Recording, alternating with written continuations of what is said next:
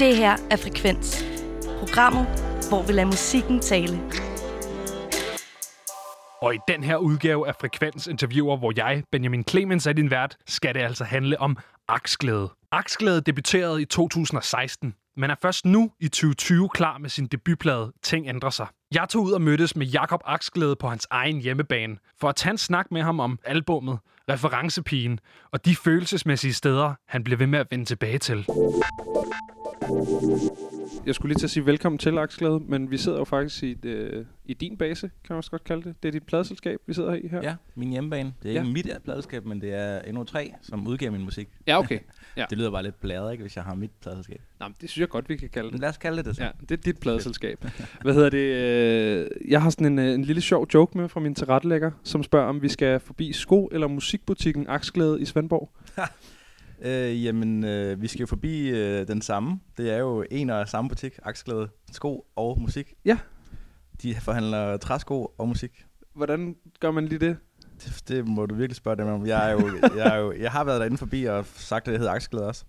Øh, vi, vi, og vi, vi er jo familie sammen langt ude. Okay. Øh, men der er meget få, der hedder Aksglæde, så vi, vi tror, det er meget, meget lidt at spore tilbage, hvor, hvor vores øh, øh, familietræ øh, falder sammen. Men det er ikke, fordi det er din onkel eller Nej, moster eller noget, overhovedet der sidder dernede? Nej. Nej, okay.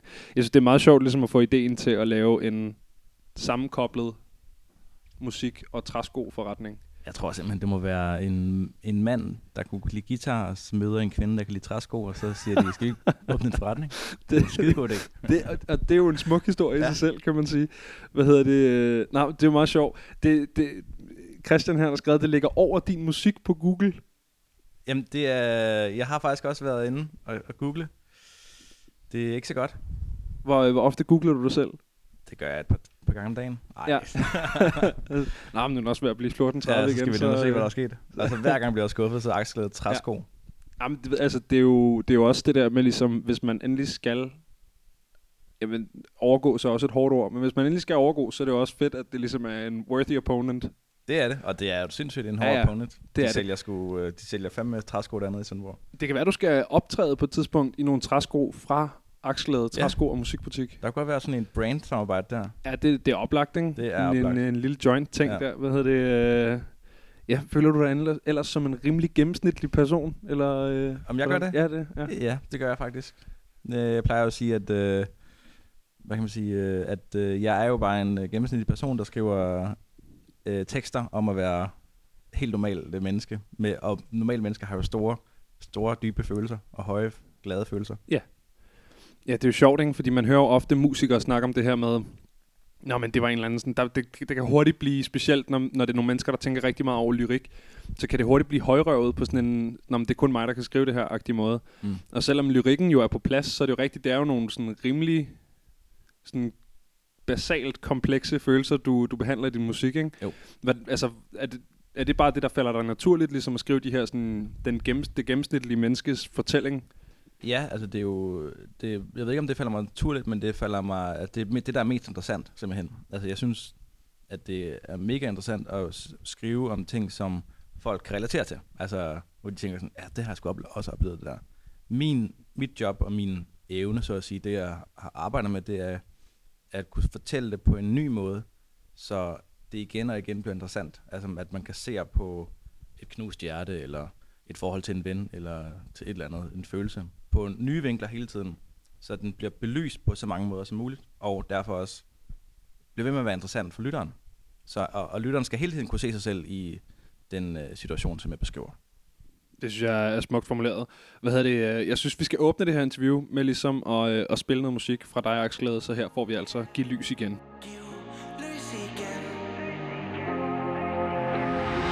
Månd du går, gemmer dig et sted Sommeren gik og tog dig med Som en drøm, jeg ikke kan forstå Var du virkelig, eller virkelig hurtigt til at gå ned på mig som sommerregn Men hvor er du nu? Du som blomster på en motorvej Man ikke kan nå Hvis du stadig tænker lidt på mig Så synes jeg du skulle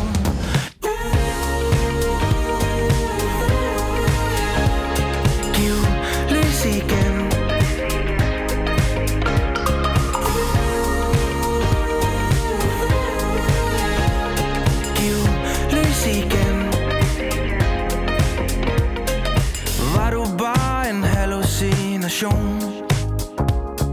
Et hurtigt kys på Nørreport station Jeg klemte hårdt om din hånd i toget. Det er da mærkeligt, hvis du ikke kunne mærke noget. Du faldt ned på mig som sommerregn Men hvor er du nu? Du som blomster på en motorvej Man ikke kan nå. Hvis du stadig tænker lidt på mig Så synes jeg du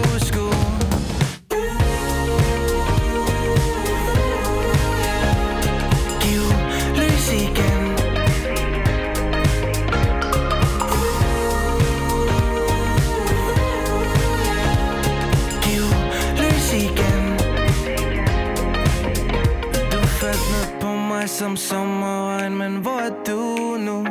Du som blomster på en motorvej Man ikke kan nå Hvis du stadig tænker lidt på mig Så synes jeg du skulle Giv lys igen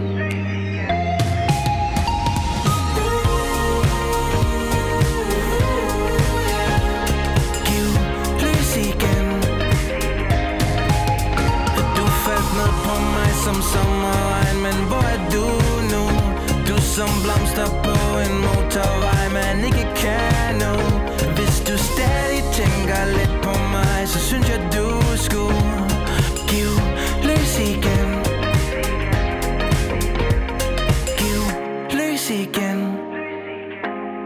Det her, det var altså øh, Giv lys igen fra øh, dig, Aksglæde, som jeg jo sidder og snakker med herude på øh, dit pladeselskab, fik vi etableret. Yes, ja, dit præcis. eget. Ja. Øhm, du droppede ud af din uddannelse på Rytmisk Musikkonservatorium, har jeg øh, stående her. Uh, Ja.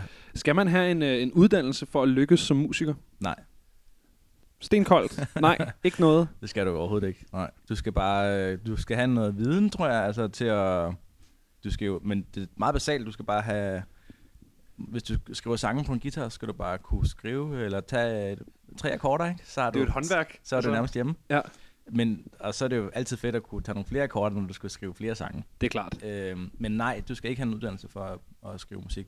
Hvad, hvad fik dig til at droppe ud fra, øh, fra Rytmekons? Ja, men det var fordi, at øh, der var flere årsager, men jeg synes ikke, skolen levede op til mine forventninger om at pushe mig øh, hårdt nok til at blive en bedre sangskriver. Okay. Øh, og så øh, kunne jeg, var jeg jo allerede godt i gang med øh, at arbejde med musikere i, i, derude i virkeligheden. Øh, så jeg ville jeg tænkte sådan, jeg tror hellere, jeg vil bruge min tid på at arbejde mere med dem og mindre med skolen. Fordi det, det er alligevel det, jeg skal være. Ja. Altså i virkeligheden bare ligesom, jamen tag, tag den, sådan, den virkelige øh, version af det skole. I stedet for at lære det i teori, så lære det i praksis, ikke? Jo. Jo, hvilket også er en klassiker. Men det er jo også sådan, det, jeg snakker om, eller lige nævnt før, det der med, at musik er jo et håndværk på samme måde som så mange andre ting. Altså, det er jo også klart, at det er den nemmeste måde at blive tømmer på, er at gå på tømmerskolen. Men det er jo ikke, fordi der ikke render en masse autodidakte tømmer rundt, som er lige så dygtige. Mm. Øhm, så på den måde giver det meget, Ja. på den måde giver det meget god mening. Ja, man kan Hvad så sige, at, at øh, jeg, jeg tror måske, det, det vidste jeg faktisk ikke, at det var, men det er jo nemt altid, det er nemmere nogle gange i hvert fald at få jobs ved en uddannelse, øh, fordi man så har en, en adgangsbillet til at komme ind. Der er nogen, der slet ikke ud Ja. ansætter, ikke? Men, Men musik er jo så ikke øh, sådan, der kan det ikke lade sig gøre nej, lige præcis. Der er ikke nogen, der har et svendebrev Nej. for musikere. Eller Nej, sådan. folk er ligeglade, om du har en uddannelse. Du Ja. skal bare skrive noget god musik. Og det er jo, øh, det er en smuk ting. Hvad hedder det, øh, du har sagt til det her med, til TV2 Fyn, det her med, at, øh, at undervisningen sådan set var god nok, men dine sange bare ikke blev bedre af at, at blive undervist der. Øhm, altså, hvordan, hvorfor tror du, det var? Altså, hvordan, er, er det bare fordi det teoretiske, ligesom den, den tilgang til det ikke er din tilgang, eller hvordan, Øh, hvor det ligesom jamen, det der disconnect sker? Jamen i grunden så, øh, ja, altså der var en anderledes tilgang til det. Konservatoriet, Rytmisk Konservatorium i, i København er meget øh, alternativ musik øh, og jazz. Fokuseret stadigvæk på, på jazz. Altså sådan en, ja, anderledes end min i hvert fald. Som jeg, jeg, jo fra, jeg, jeg færdes meget i den kommercielle branche og den populære musik, og, som jo også har alt muligt alternativ i sig. Men det var mere forståelsen og branchen, som jeg... Øh, der var meget stor forskel på de to ting. Så du skulle ikke bruge din energi på at sidde og lære jazzstandarder og du ved, alt sådan Jamen, noget? det skulle jeg ikke, men det var med forståelsen i, at, sådan, at alting er okay, uanset uh, alting er okay. Ja. Altså, selv hvis du ikke kan sælge sangen, eller, bruge, eller nogen, der gider lytte til den, eller hvis der kun er fem, der gider lytte til den, så kan den stadig være fantastisk. Du har til gengæld også læst, uh, læst statskundskab, kan det passe? Jo. Ja, hvordan kommer den ind i billedet lige pludselig, som uh, med en karriere i musik? Men den kom jeg til at starte med, at øh, jeg skulle øh, læse et eller andet, øh, og synes statskundskab var ret fedt. Jeg skulle lige til at sige, det er en, en voldsom ting at ende på, hvis man bare skulle læse et eller andet. Ja, men det var også fordi, at øh, altså, jeg kunne godt lide samfundsfag i gymnasiet. Ja. Og så øh, ville jeg gerne til København og læse noget. Det kan man også godt læse i Odense, hvor jeg jo kommer fra. Ja. Øh, men, øh, men jeg kunne godt, jeg, jeg vil gerne ind på statskundskab, og så læste jeg sådan set det. Og blev færdig. Øh, Ja, jeg fik også en uh, pris for årets speciale, kan det passe? ja, det er sgu rigtigt. Ja. Er det så øh, den der berømte øh, falde tilbage på ting, den der plan B, som man altid skal spørge musikere om, de har? ja, det er nemlig rigtigt, at... Øh, øh, og som de fleste musikere bliver sure over, tror jeg, at det der, hvis man sådan skal til, falde tilbage. Men det er rigtigt nok, jeg kan godt lide at være tryg. Jeg er tryghedsnarkoman. Ja. Så jeg bliver egentlig mere fri af at have et sikkerhedsnet, Okay. fordi jeg så kan føler, jeg boldrer mig vildere i øh, det at være musiker. Så jeg kan tage nogle flere chancer og være sådan lidt mere, nu er det bare musik, fordi jeg føler, at der er nogen, der griber mig, hvis jeg falder. Og det er jo så min uddannelse, der griber mig. Ja, ja, helt sikkert. Det er, jo en, det er jo en ret sjov ting, fordi det er jo ofte er sådan et spørgsmål, der virkelig kan pisse langt de fleste musikere virkelig royalt af. Ikke? Mm. Mm. Det der, men om, hvad, hvad så, hvis det ikke virker? Eller hvad, hvad falder du tilbage på? Altså den der idé om, at man skal have et sikkerhedsnet. Det er meget Mm. sjovt, du har den anden tilgang til det Mm. der. Øhm, jeg synes, det er lidt sjovt det der. Det kan godt være, at vi, lige, vi har fået, øh, fået svaret på det, men, men hvis det ikke er din uddannelse og din, din kunstting, hvad er det så, der gør dine sange gode, tror du? Ja, det er et godt spørgsmål. Jeg tror, det er... Altså tak fordi hvis, hvis folk synes, de er gode, så er jeg glad for det. Jeg, jeg, synes, jeg, det er tror, nogle dejlige sange. Jeg tror, når jeg selv lytter til sangene, så, øh, og, jeg synes, og når jeg hører en sang, er, som jeg selv synes er god, og jeg synes, at den er færdig, så synes jeg, at, mm, at jeg kan huske, at min intu- intuition i melodi og tekst, altså når, når min mavefornemmelse siger mig, at sangen og teksten er god, så er den, øh, så, så tror jeg, det er det. Det er det, der gør den godt. Så jeg tror, at gode sangskriver har også en form for intuition øh, og en mavefornemmelse og en smag. Jeg tror, de følger deres smag. Det er derfor, de bliver gode. Hvor kommer den øh, intuition så fra, hvis man skal stikke lidt til det? Ja, Så er den, det, er det en medfødt ting, eller noget, man kan lære, eller hvor kommer den ligesom fra? Det er et godt spørgsmål. Øh, jeg tror både, den er medfødt, men jeg tror også, den kommer fra... Jeg, jeg tror i hvert fald, at i mit tilfælde, der er det fordi, at min far og mor har spillet utrolig meget musik øh, hele min, min barndom. Øh, Du har ligesom et musikalsk bagland, du, du kommer fra i et eller andet omfang, eller hvad? ja, altså, de er jo ikke musikalske i den forstand. De spiller ikke musik, de har bare sat Okay. CD'er på. Nå, på den måde. Ja, ja okay. Så de har spillet rigtig meget god musik. Øh, og, og, og, og hver gang jeg skriver en sang, så tænker jeg på min far, hvad han synes om den her sang her, eller hvordan Okay. passer den egentlig i... Det er ikke noget, jeg tænker sådan, men jeg kan mærke, kan jeg godt lide den her sang, og det, det skyldes jo af min musikalske opdragelse, som jeg har fået fra dem.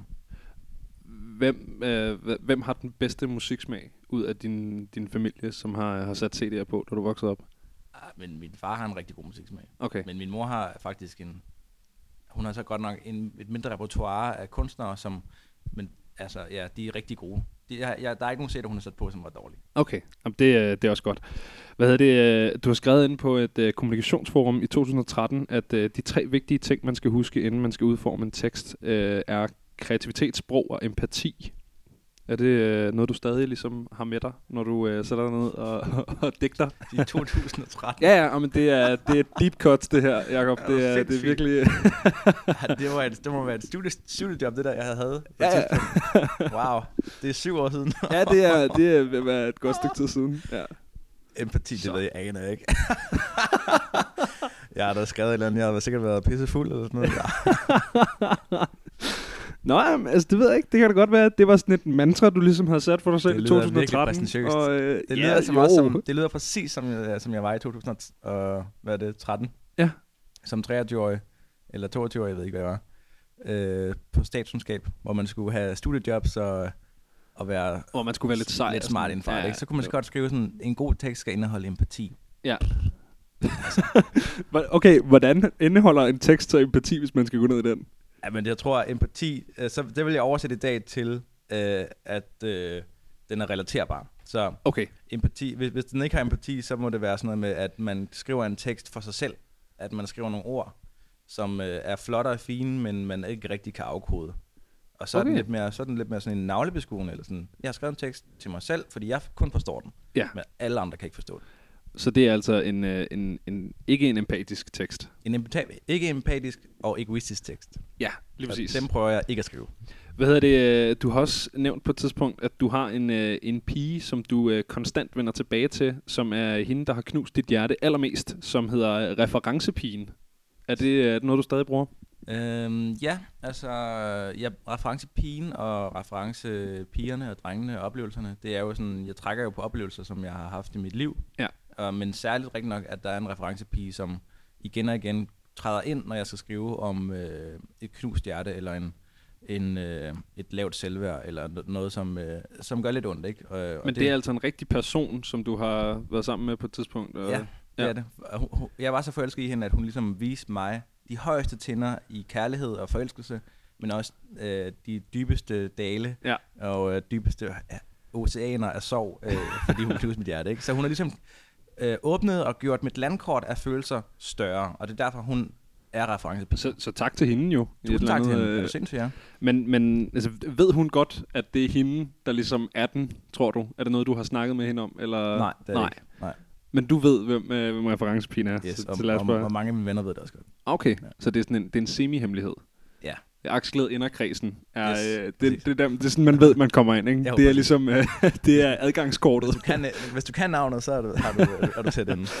Hvad hedder det? øh, Jeg ved ikke, om det er den samme øh, pige, men du har jo skrevet en sang, som hedder øh, Lille Torbæk Tøs, og den øh, synes jeg, vi skal høre her.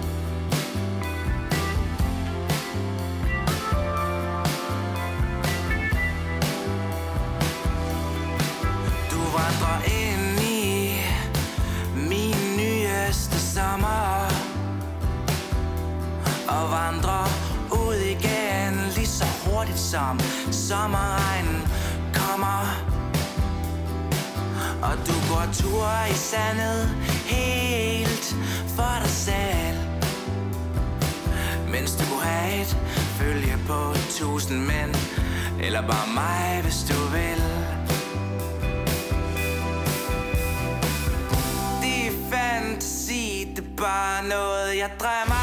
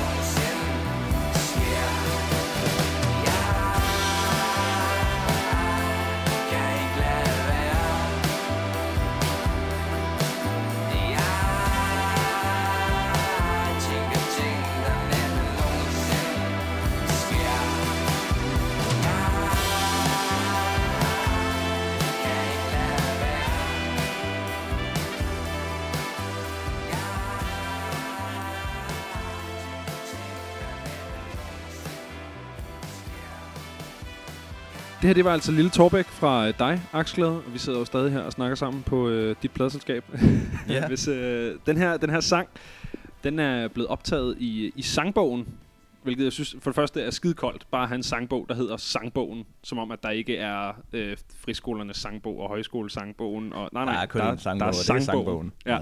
Øh, hvordan var det?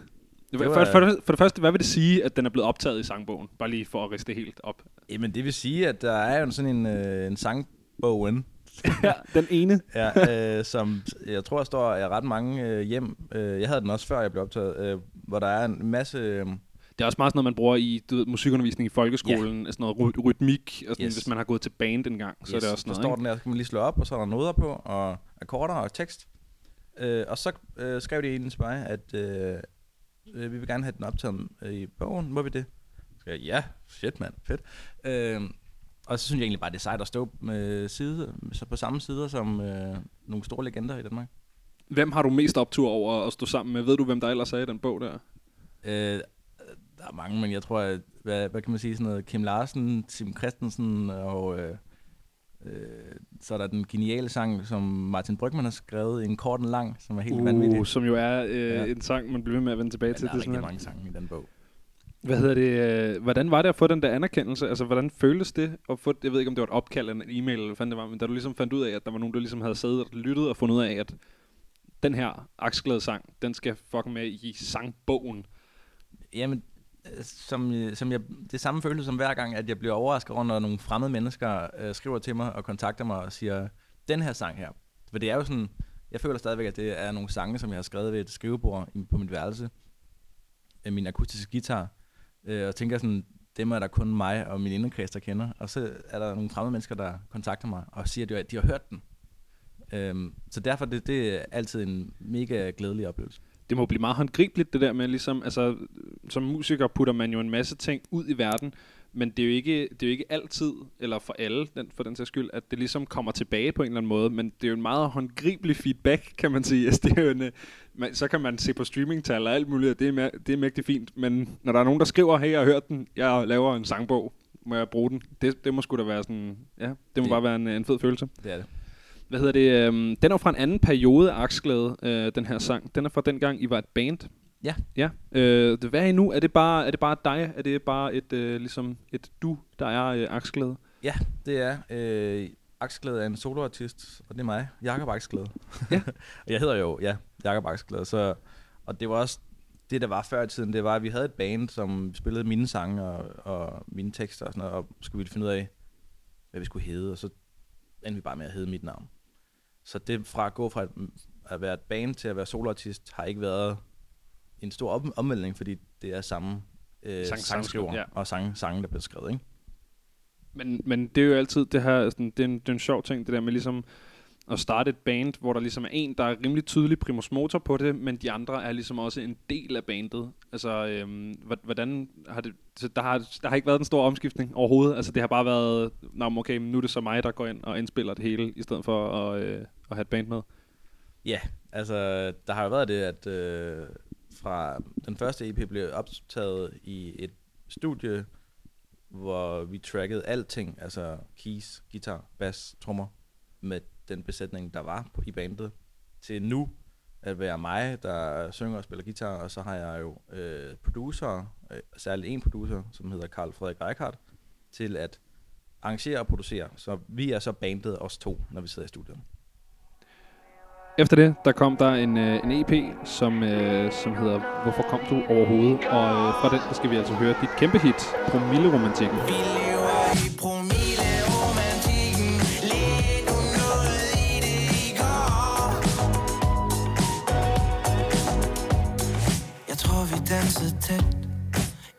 damp i går.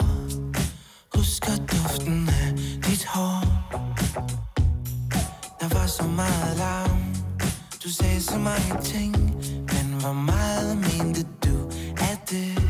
For jeg har svært ved helt at huske. Var vi mere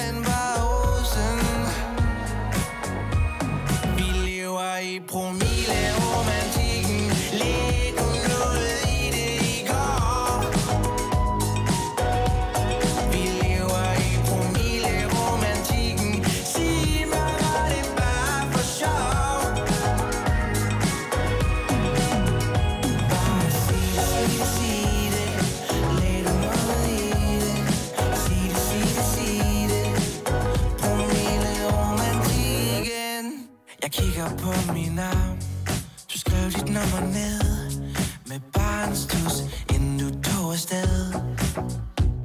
Men hvordan skal jeg forstå? De blik du sendte mig Var de mere end bare en sommerleg? Vi lever i promis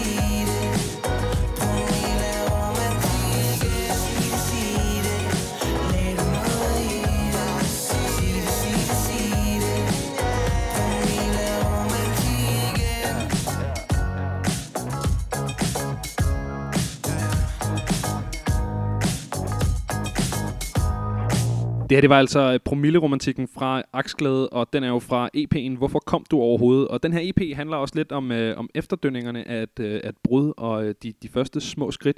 Er det din øh, sådan evige inspiration, det her med, med sådan brud og, øh, og alt det her? Ja, altså, øh, det tror jeg godt, man kan sige, at øh, jeg, er, jeg er meget interesseret i det der, den bittersøde smerte, øh, hvor, man, hvor man ikke sådan er helt øh, smadret, men man stadigvæk tænker, eller man, man har en forhåbning om, at der måske øh, kommer, øh, øh, at kærligheden kommer tilbage, øh, og man ikke er helt afvist nu, men man er lidt usikker på, hvad der skal ske.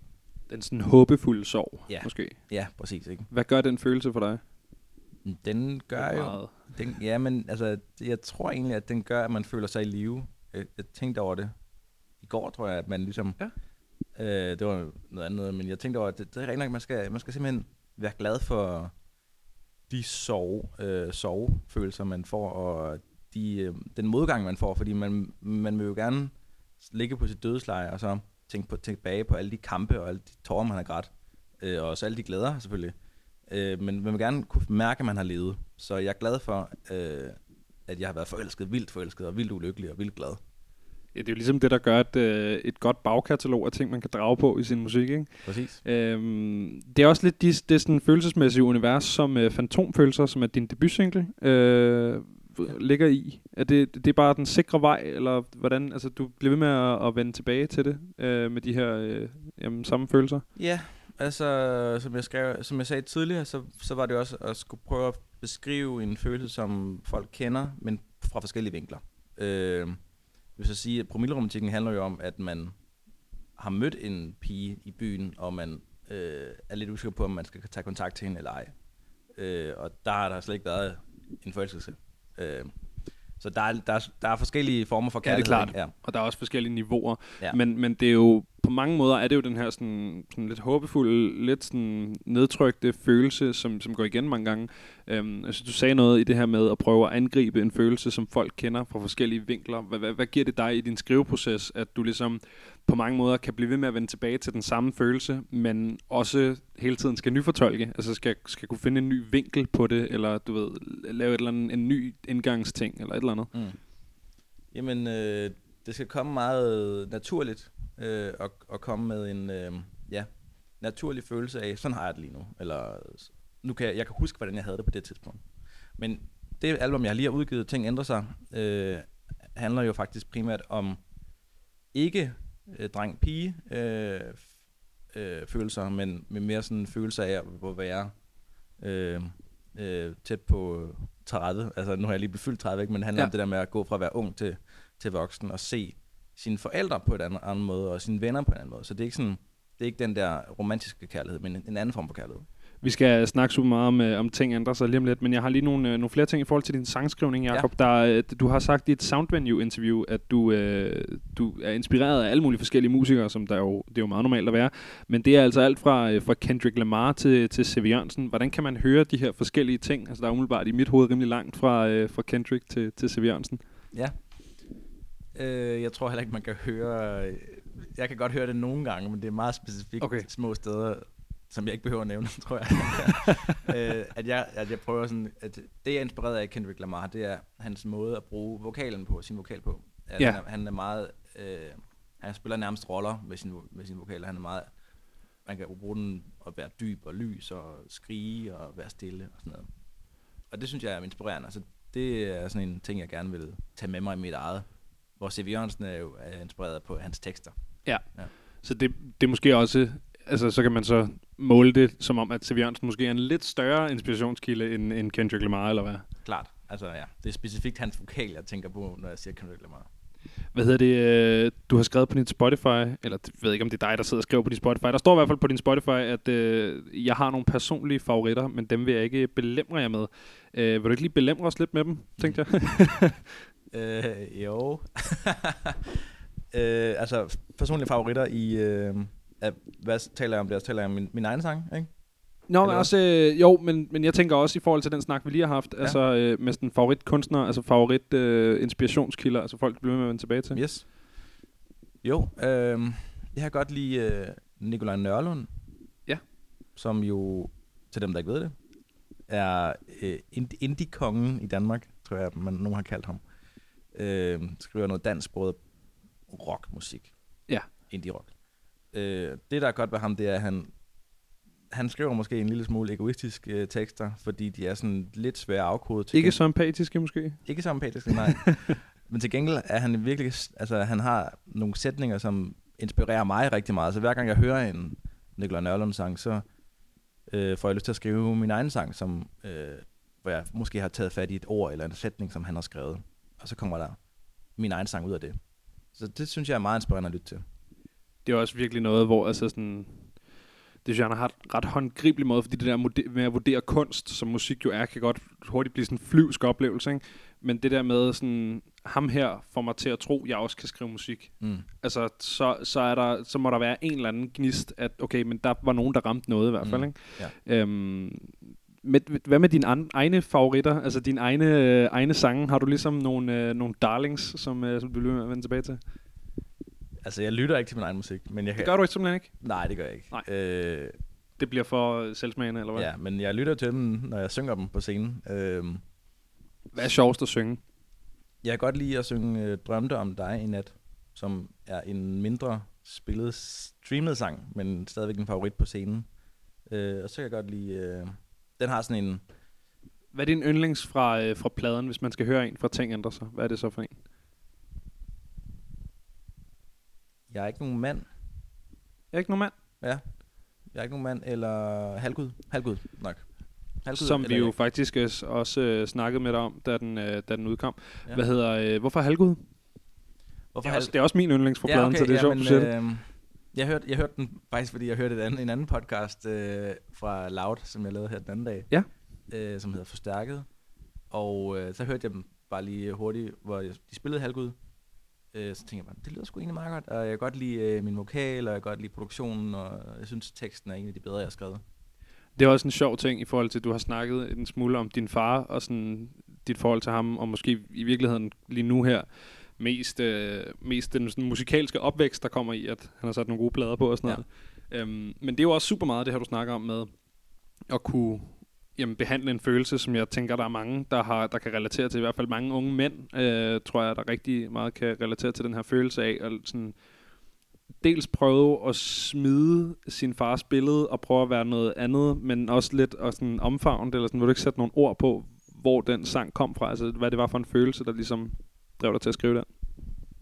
Jo, men det er jo øh, det er en følelse, der har, sådan, har snedet sig ind på mig, i takt med, at jeg er, er kommet i slut 20'erne, og øh, så nu her 30, hvor, hvor jeg begynder at være mere voksen og kunne, øh, kan se mine forældre ikke længere være de her halvguder, som jeg kalder min far. Øhm, fordi man, når man er lille, så er man jo, ser man sine forældre som, som guder, der kan klare alting. Det er verdens Ja. bedste kok, verdens bedste bilist, verdens bedste et eller andet, ikke? Øh, og så når, når jeg sådan selv bliver voksen og lever et voksent liv, og ser på mine forældre, så kan jeg godt se sådan, at de er jo ikke halv- halvguder, de er mere sådan helt normale mennesker med fejl og mangler. Øhm, og så er man jo også gerne sådan, jamen, der er også en masse fejl med min far, som Ja. jeg sådan gerne vil øh, undgå at have. Øh, og jeg kan høre mig selv tale ligesom ham, eller sige nogle ting, eller tænke de samme tanker som ham, ikke? Øh, og- og man vil jo altid gerne være sin egen, om det er jo let at finde fejl, ikke? Men på den anden side, som jeg så også prøver sådan at indikere lidt i øh, sangen, øh, så, så, er det jo, så kan jeg jo aldrig løbe fra øh, det at være øh, min fars søn. Og det vil jeg heller ikke, fordi det er jo, det er jo fedt at være nogen søn. Øhm, især min fars, som stadigvæk er, er en halvgud, men øh, Og det er godt, at han ikke har smidt titlen fuldstændig. nej, det har han ikke. Han er, han er stadigvæk rigtig god. Det er godt. Hvad hedder det? Øh, jeg synes også, du skal have lov til at sætte nogle, øh, nogle ord på det øh, på musikalsk vis. Så her kommer altså Aksglædes Halvgud. Alright. Når jeg taler, er det dine ord, jeg siger Jeg kommer steder, hvor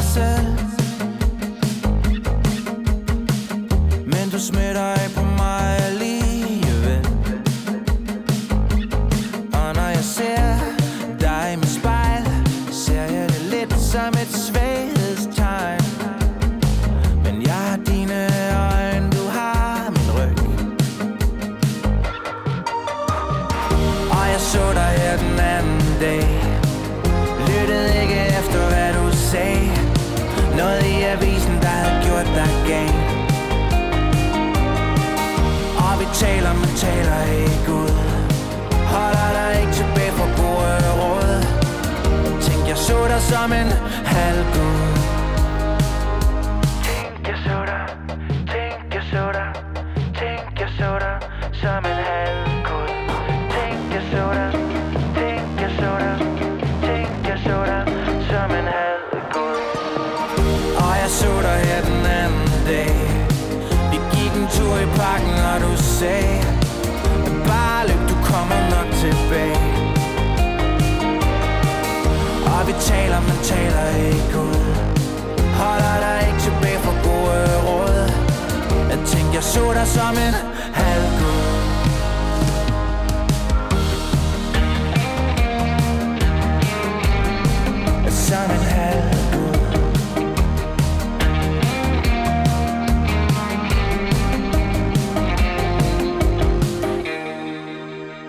Det her, det var altså øh, Halvgud fra øh, Aksglæde, som jo altså er en af sangene fra, øh, og en af singlerne, ikke mindst, fra Ting Ændrer Sig, som er din nyeste udgivelse. Hvad, øh, hvad er det, der har ændret sig? Jeg, jeg føler lidt, du har svaret på den, at du, øh, du er blevet 30 og noget, men, men hvad er det, der ændrer sig der i, i ens liv?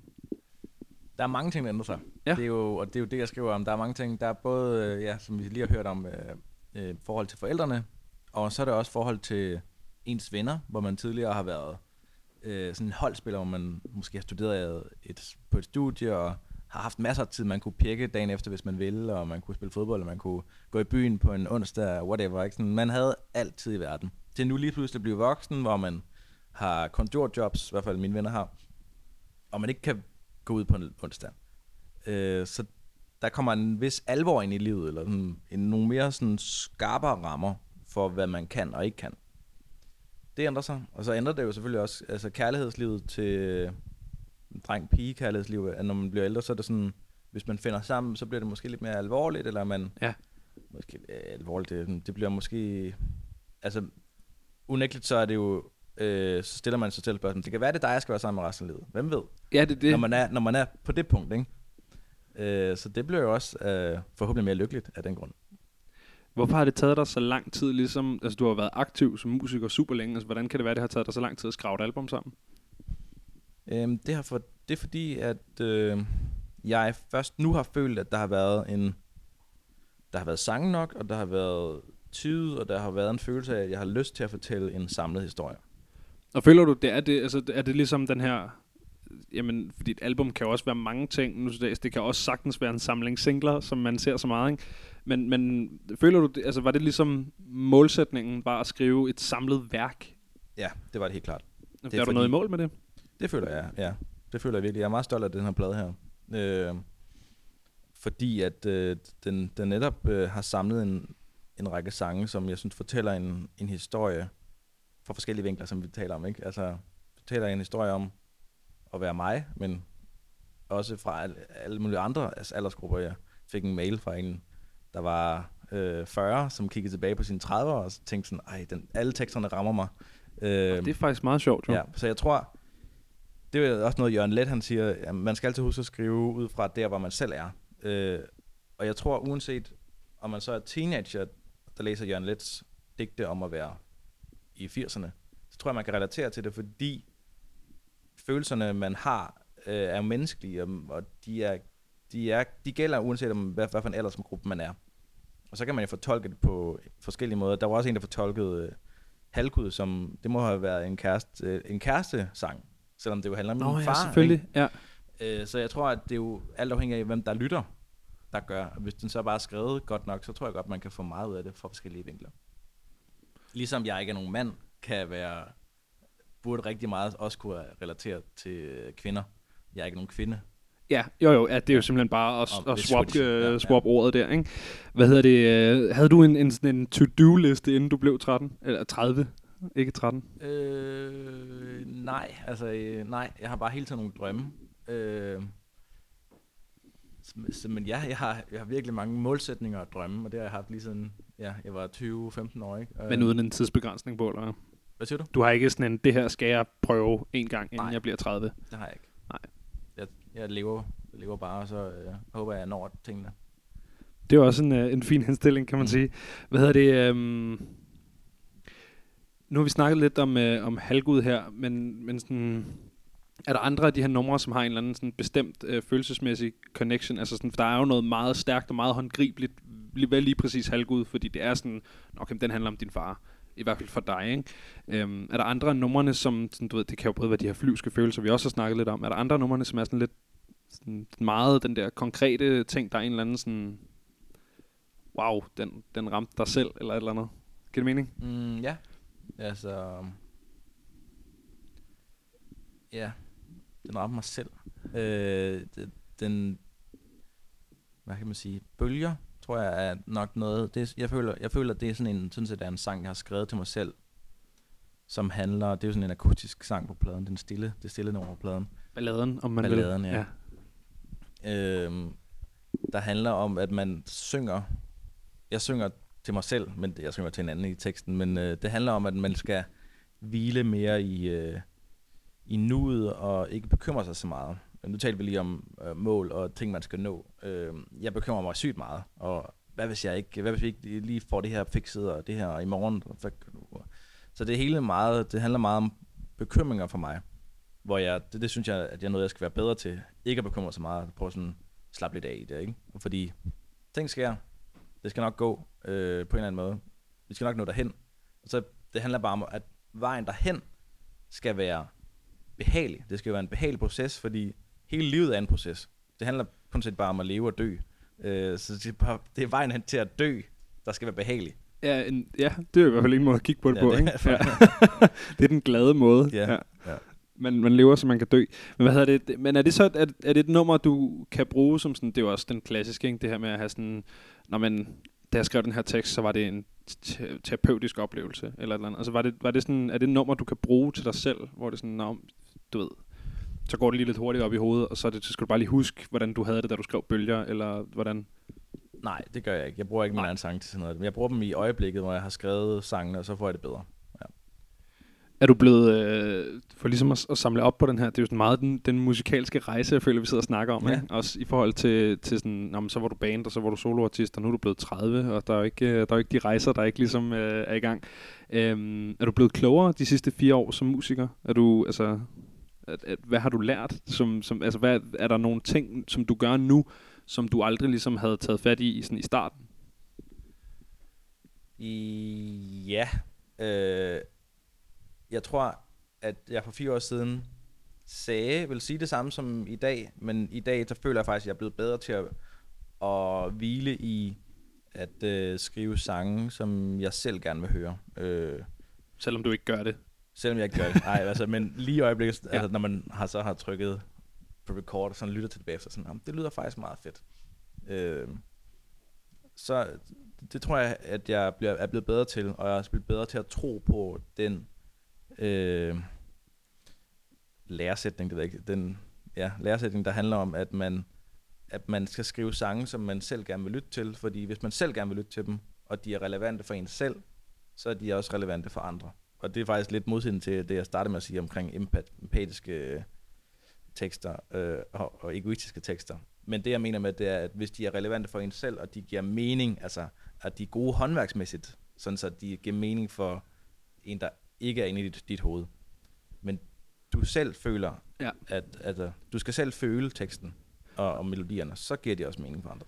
Det er også en genial læresætning, som det er sjovt, du siger håndværk, fordi at jeg er jo tidligere kok, som jo også er et håndværk. Ja. Og den, den første og vigtigste lektion, jeg kan huske, min far lærer mig, som er en af dem, der har givet mig langt det meste af det, jeg ved inden for, for kokkefaget, det er jo, øh, hvis du ikke selv gider det, så er der heller ikke nogen andre, der gider det. Klart. Som simpelthen er, og det, det går i alle facetter af livet, det går også i musik. Hvis du ikke selv gider at høre på det, så er der ikke nogen andre, der gider det. Ikke? Øh, det er så den, den hårde version af det, du siger, ikke? hvor mm. Hvis jeg gider lytte det, til det, så er der helt sikkert også nogle andre.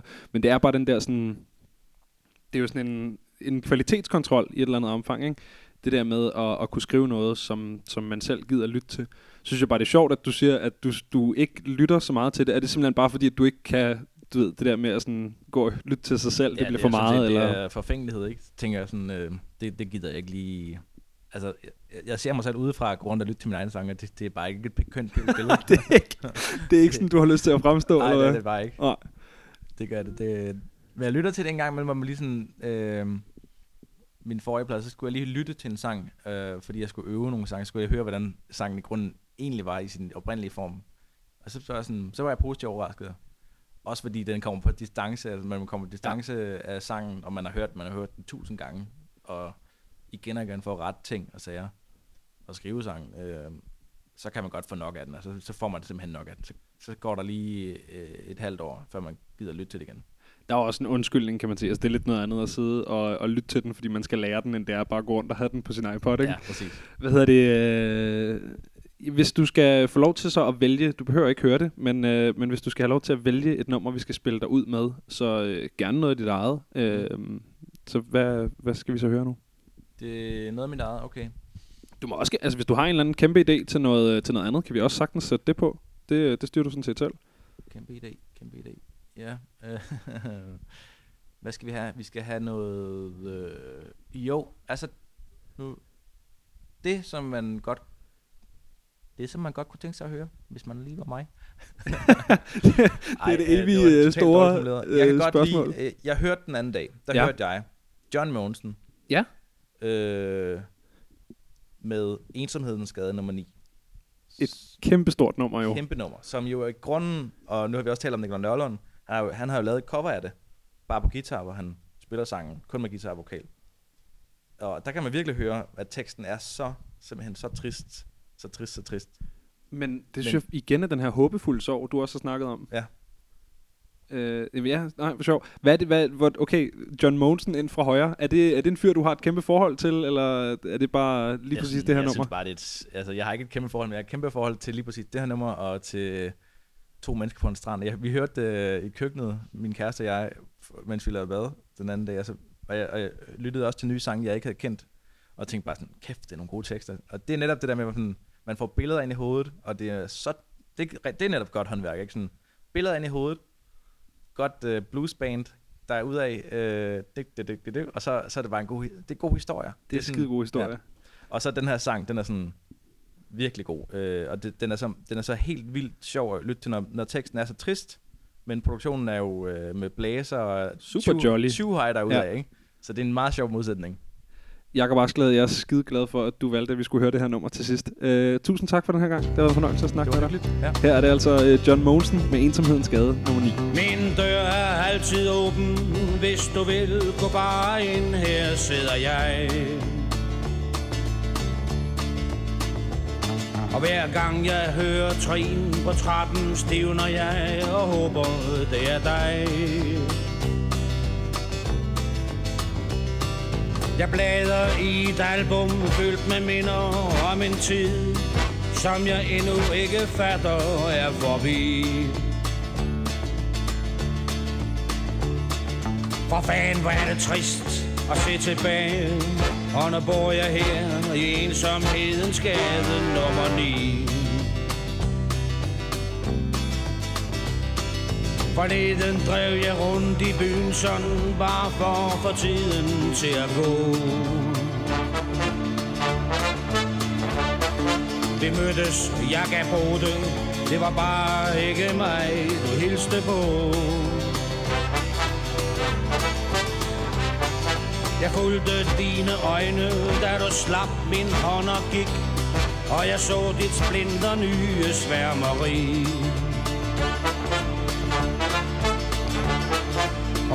Hvor var det svært at vende om og finde vejen hjem til ensomhedens gade nummer 9.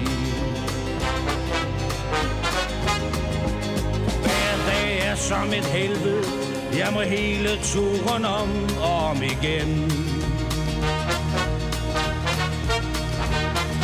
Når endelig jeg kan få lidt søvn, så drømmer jeg, du sammen med din ven. Tumler ud af køjen, finder flasken, tager en skarp for at dulme en ubendig jalousi. Og fan, hvor er det hårdt at vågne op og være alene her i ensomhedens gade nummer 9. Men min dør er stadig åben, hvis du vil gå bare ind her, sidder jeg. Og hver gang jeg hører trin på trappen, stivner jeg og håber, det er dig. Jeg siger, min dør er stadig åben, og hvis du vil gå bare ind, her sidder jeg. Hver gang jeg hører nogen på trappen, stivner jeg